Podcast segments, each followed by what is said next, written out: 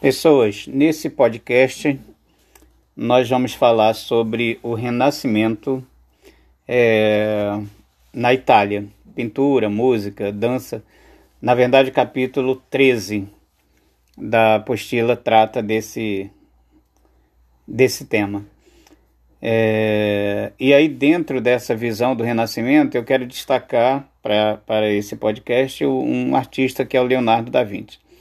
Antes disso, Vamos lembrar que o Renascimento é uma fase em que é, com o fim da Idade Média, né? após a Idade Média acontece o Renascimento, e esse Renascimento, como o próprio nome sugere, é como se efetivamente a humanidade estivesse renascendo, se descobrindo para a vida fora da religião católica, que era na, na época mandatária de tudo, governante de tudo. E o Renascimento é uma, seria um, também um movimento de resistência a, a essa é, de enfrentamento a esse a esse mando total da, da igreja. Então os artistas do Renascimento eles já não são vinculados à arte sacra, embora aconteça a arte sacra também no Renascimento, que fique claro, a arte sacra que é aquela arte religiosa. Mas além dessa arte com o viés religioso, no, o Renascimento passa a produzir também a chamada arte pagã. O que, que era pagão? Pagão era tudo aquilo que não era cristão. É tudo que não, tudo que fugia aos padrões do cristianismo. E lembrando que no período que estamos tratando, o cristianismo se limitava ao bloco católico, porque a reforma acontece em 1517, dentro do Renascimento mas estamos tratando de um período um pouquinho antes né, da, da reforma é, na Itália, onde artistas produzem uma a chamada arte pagã, como é o caso do Botticelli, que aparece aí no, no material, e alguns outros, Bellini. É... O artista mais, é, levando em conta o contexto italiano, o artista mais bombado daquele momento foi, sem dúvida alguma, o Leonardo da Vinci, o que ficou conhecido é, principalmente com o seu quadro A Mona Lisa. Só que não, não é justo a gente é, reduzir ou limitar o Leonardo da Vinci à produção da Mona Lisa. Ele produziu muitas outras coisas e o, o da Vinci ele foi uma espécie de artista cientista, ah, porque ele participou de, de, é, de secação de cadáveres, ele cadastrou é, ossos, ele desenhou é, ossos, ele desenhou um projeto que seria o, o, que a gente tem de mais perto né, do, do que veio a ser depois o, o helicóptero. Né? Ele teve é, uma influência fantástica também no rumo das, da, no setor das ciências. Então, por isso se diz que o Leonardo da Vinci foi um artista cientista. É, há, uma, há, há, muita discussão sobre a questão da sexualidade do Leonardo da Vinci. Eu acho que não é uma coisa relevante, né? A sexualidade de cada um pertence a cada um, mas é sempre bom lembrar né, que a região de Florença, onde a área lá do, do Leonardo da Vinci, era uma região em que o, o homossexualismo era bastante comum na, no período em que ele viveu.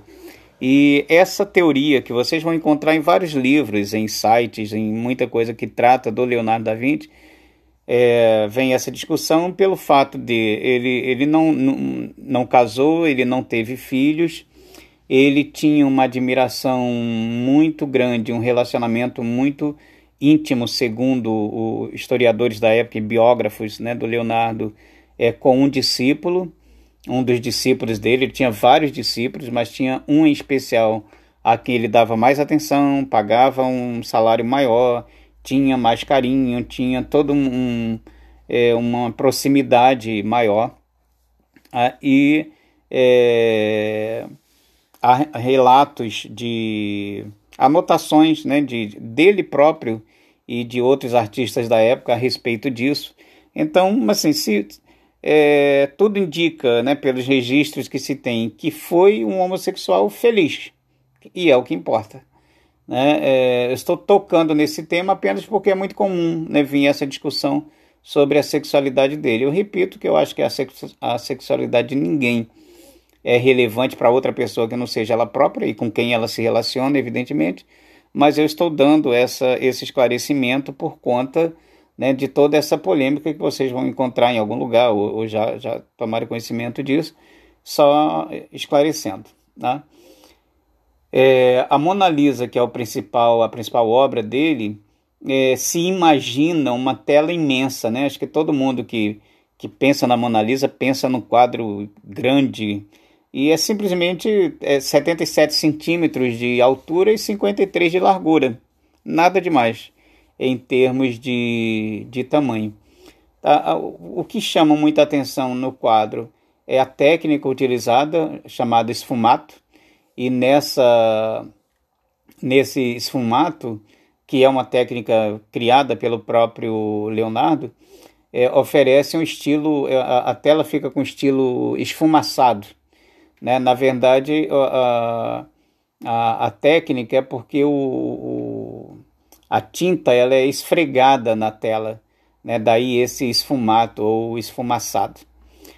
É, é interessante também sobre o, o a, a, Mona Lisa, a, a, pergunta que se faz de quem foi a Mona Lisa.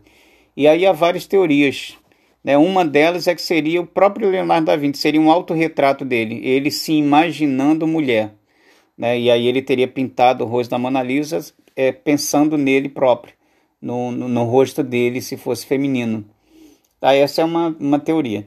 É, há também a ideia de que é, é uma figura que é a pintura de Isabel de Aragão, a chamada Duquesa de, de Milão. E, mas a teoria mais razoável, mais aceita, mais respeitada é que a Mona Lisa é, na verdade, Lisa Gerardini, que viveu entre 1479 e 1542 e foi uma italiana lá de, de Florença, da cidade do Leonardo da Vinci, e o marido dela, né, o Francisco del Giocondo, se não me falha a memória, ele teria encomendado essa obra ao Leonardo da Vinci. Então, na verdade, é uma pintura dessa Lisa é, Gherardini. É a teoria mais aceita para explicar a, o rosto, né, de, de, quem é aquele, aquele rosto. É, também tem uma outra coisa, outras coisas interessantes sobre a Mona Lisa, né, que se aborda muito, que é o sorriso dela, é um sorriso meio tímido, e também a técnica utilizada pelo Leonardo da Vinci na pintura dos olhos dela, porque se tem a impressão de que a Mona Lisa é, persegue os admiradores, persegue, bota aspas aí, ou seja, é como se você se movimentasse para o lado e tivesse a impressão de que o olhar da, da, da Mona Lisa está também te, te acompanhando. Né? Isso graças à técnica utilizada por ele. O Leonardo da Vinci viveu entre 1452 e 1519. É um cara, sem dúvida alguma, um sujeito genial. Né? É, sem dúvida alguma, também o principal nome do Renascimento é, na Itália e tido como um dos maiores gênios da humanidade, justamente pelo que eu falei no início aqui no, no áudio, que ele não foi simplesmente um pintor, né? ele foi um monte de coisa, ele foi escultor, ele foi arquiteto, escritor, urbanista, físico, matemático, astrônomo, engenheiro, naturalista, químico, geólogo, cartógrafo, estrategista, inventor, ele foi isso tudo. Tá só que se destacou na pintura, né, que é o que ele mais, mais fazer. É, outras obras dele, né, que, que tem também assim muito destaque, a Anunciação, a Virgem dos Rochedos, o Homem Vitruviano, né, esse Homem Vitruviano é interessantíssimo, vale a pena vocês buscarem aí a imagem do Homem Vitruviano no, na barra do Google, vai abrir a imagem para vocês. A Última Ceia, nesse quadro, esse quadro A Última Ceia, no livro é, Código da Vinci, né, do, que é um best-seller do Dan Brown, um escritor norte-americano, é, muito bom por sinal, ele aborda, ele fala bastante dessa, dessa tela, né? Porque o livro traz uma série de mistérios relacionados a essa pintura da Última Ceia. O próprio Dan Brown cria a ideia de que o Leonardo da Vinci teria passado através desse quadro várias imagens, né? teria passado ali várias ideias, inclusive é, que, vai, que ia de encontro às concepções do cristianismo e que ele teria feito de propósito nessa pintura. Aí vale a pena também ou você ler o Código da Vinci, que é um livro muito bom, ou você buscar fazer uma pesquisazinha sobre é, o quadro A Última Ceia na obra O Código da Vinci. Estou é, recomendando isso para aqueles que ficarem mais curiosos ou se interessarem mais sobre, sobre esse assunto, porque há uma série de, é, de, de fatores, né, de detalhes atribuídos à tela, alguns verdadeiros, outros é, fictícios, a, a mistura da, das coisas, sobre o que o, o Leonardo da Vinci quis passar de misterioso nessa, nessa tela dele. Inclusive fazendo uma relação da posição do Cristo, da posição dos discípulos, é bem interessante. E aí outros pintores né, da, da, desse período renascentista na Itália, o Michelangelo, ah, pelo amor de Deus, não confunda com a tartaruga, com, com, não crie nenhuma relação com a tartaruga, as tartarugas ninjas, né? não tem nada a ver, pelo amor de Deus. É, Rafael, que é outro pintor também dessa época, Tiziano. Então são vários né, pintores que aparecem listados aí no, no material de vocês que vale a pena dar uma lida e que vale a pena ver algumas das imagens é, deles. Né? Agora, sem dúvida alguma, repito, o nome principal dessa fase do Renascimento italiano, claro, o Leonardo da Vinci, e toda a sua genialidade. É isso por hoje. Abraço para todas e todos. Atividadezinhas para fazer. O importante é ser feliz e vamos que vamos, recomeçando aí as, as aulas com animação total. Recomeçando parece até brincadeira, né? Usar essa palavra. Foi uma semaninha e aí logo depois daquele projeto não deu nem tempo de descansar, né? Já retomamos aí. Espero que todos estejam energizados. É isso, até a próxima.